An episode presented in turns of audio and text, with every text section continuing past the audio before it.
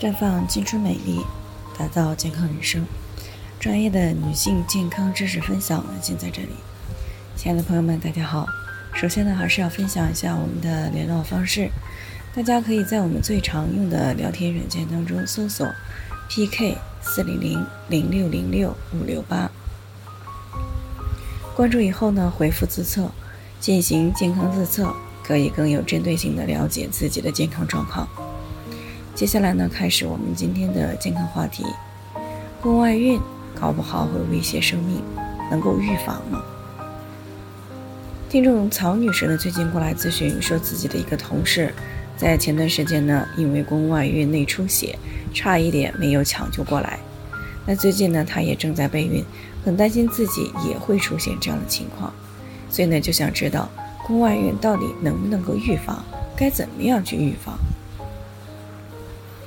那其实这个宫外孕呀，是育龄期的女性常见的一种健康问题，又称为异位妊娠。那如果抢救不及时，是会导致严重后果的，甚至呢会威胁到生命安全。那临床当中最常见的这个宫外孕类型呢，就是输卵管妊娠。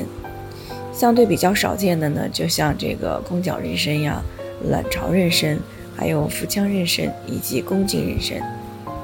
那宫外孕呢，虽然没有办法百分之百的去预防，但是呢，还是可以降低风险的。那通常呢，我们可以通过重点关注那些宫外孕的高风险人群，并且呢，及时的干预来降低宫外孕的发生概率。那临床当中呢，有几类女性发生宫外孕的风险会更高一些，需要我们呢引起来充分的重视。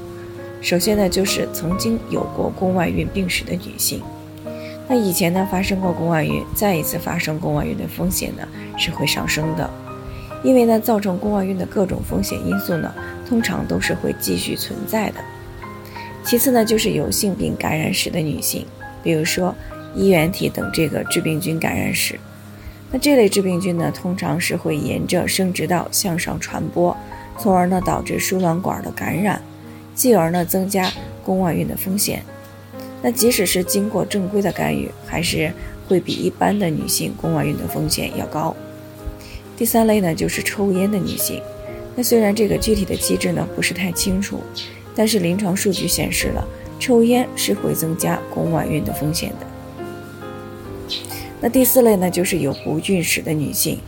那如果有不孕史啊，即使干预以后怀孕了，那么宫外孕的风险。还是会比一般的女性要高，所以呢，对于干预以后才怀孕的女性呢，孕早期仍然需要及时的做 B 超来排除宫外孕。第四类呢，就是有盆腔手术史的女性，因为女性的生殖系统呢正好处于盆腔的正中央，盆腔部位的手术，无论是子宫、卵巢、输卵管。还是阑尾以及肠道方面的手术呢，都会增加盆腔器官发生感染粘连的概率，从而呢就增加了宫外孕的罹患风险。第六类呢，就是有盆腔炎病史的女性。那么由于女性生殖系统的特点呢，理论上来讲，任何进入到生殖道的病原体呢，都是有可能会上行，通过输卵管进入到盆腔。所以呢，对于育龄期的女性来讲呢，盆腔炎也是增加宫外孕的重要风险之一。